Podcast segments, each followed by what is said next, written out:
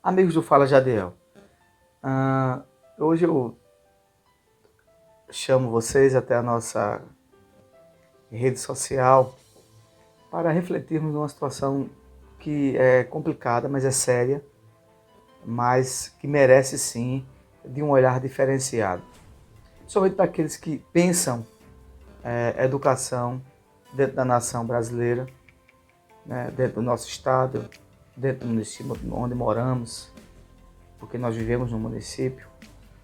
E no conteúdo genérico eu falo sobre planejamento da educação do ensino público. O Ministério da Educação, hoje capitaneado pelo seu ministro da Educação, o Abraham Rentraub, a gente não vê nesse momento, até agora, durante pandemia, coronavírus, isolamento social, quarentena, nada que coordenasse, coordenasse o ensino fundamental nesse momento.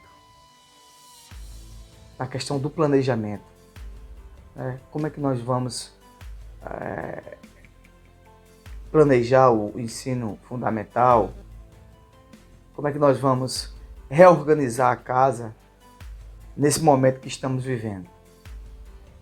Que estamos vivendo. E eu começo a observar o seguinte: não foi planejado nem foi feito porque não tem. Parece-me que houve uma desmobilização é, dos grandes técnicos, das pessoas que pensaram em educação, muita gente boa, diga-se passagem, nos Ministérios da Educação, no FNDE, e que não trata, não está tratando, não sei porquê, né, sobre o planejamento para que a gente possa sair desse cenário crítico. Por que eu estou falando isso? E estou falando isso com muita é, é, responsabilidade e sensatez. Porque observamos hoje que já iniciou em alguns estados do Brasil o processo de flexibilização, de retomada das atividades econômicas, retomadas até de atividades de lazer. Vejam só, retomadas de atividade de lazer, que também são importantes, não tenha sobre dúvida. Retomadas de, de, de, de atividades é, da vida funcional das pessoas. Nós não escutamos uma palavra sobre a retomada das aulas do ensino público. Isso eu estou falando numa visão geral de Brasil. Não há um planejamento sobre isso. As secretarias de educação dos estados estão patinando. As secretarias de, é, municipais de educação ob, ob, ficam observando e aguardando uma definição do âmbito estadual e também da orientação federal. E não tem. E enquanto isso, a gente vê uma disparidade tremenda. Se observa que o ensino privado né, se moldou ao, ao atual cenário e independente se você vai criticar se o ensino à distância, o ensino por videoconferência, ele é eficaz ou não, mas está sendo feito alguma coisa. No ensino público tem algumas coisas isoladas, alguém, um professor mais ativo, conversa com seus alunos, aqueles que têm um celular, que têm uma certa condição, né? Sabendo que sim, que quem está no ensino público, na sua larga maioria, são pessoas é, de famílias tem é, problemas, é, ou, ou, seja, dificuldades sociais, né? mais do que alguns, outros menos, mas no âmbito geral é assim. E a gente não observa o planejamento educacional. No primeiro momento da, da quarentena, houve a questão da alimentação, que foi necessário, acho que tem que ter, com certeza. Muitos alunos, muitos alunos saem de casa sem é, se alimentar, tomar um café, e aguardam uma merenda, uma merenda de boa qualidade, isso tem que ser feito.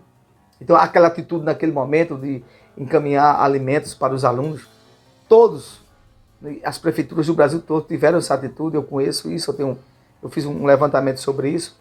Mas esqueceram também, em paralelo também, planejar os novos conceitos educacionais a partir de novos planos pedagógicos. E a gente não vê uma coisa uníssima ou seja, uma coisa sendo capitaneada. Como é que vai ser agora? Como é que a gente vai é, diminuir a questão ah, da, da desigualdade social no âmbito do ensino. A desigualdade social no âmbito do ensino. E a gente não observa isso. Então, repito novamente: as questões de flexibilização já estão aí, mas não se fala em volta às aulas do ensino fundamental, do ensino infantil, fundamental 2, porque não há planejamento. Né? Não há uma orientação a nível de Brasília, a nível do Ministério da Educação, tampouco da Secretaria de Estado, para até orientar. Né? Alguém deve ter uma ideia boa. Vamos, como é que vai, ser? Vai haver condições? É, é viável? É, e tem que ser, tem que haver. E nesse momento agora, a gente não pode é, é negar a tecnologia de informação. A gente não pode negar. A gente não pode entrar nessa de negacionismo. A gente tem que ampliar e, e observar a eficácia disso que está sendo feito. Aí eu repito, o momento não é questionar se a eficácia de videoconferências ela é boa ou ela é ruim.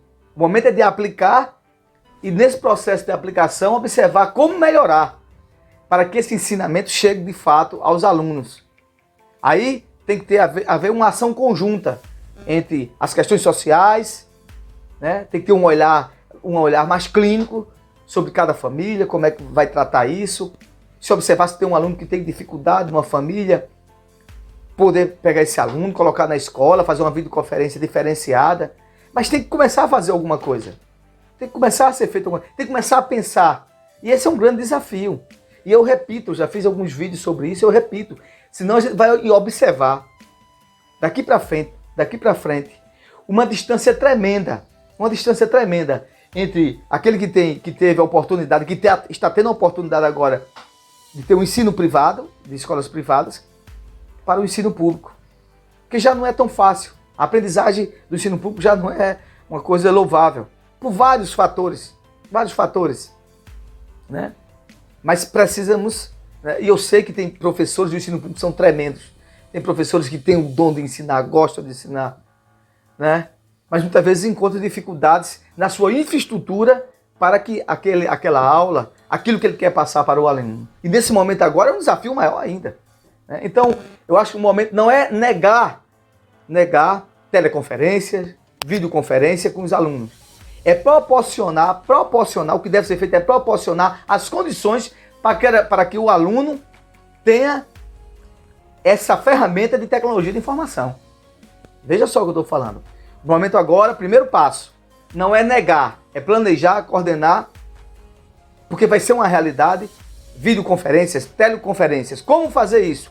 Proporcionar as ferramentas de tecnologia, de tecnologia de informação para esses alunos, para que a gente possa diminuir a desigualdade social no âmbito do ensino. Essa é a minha opinião. Um abraço a todos e até o um novo Fala Jadiel.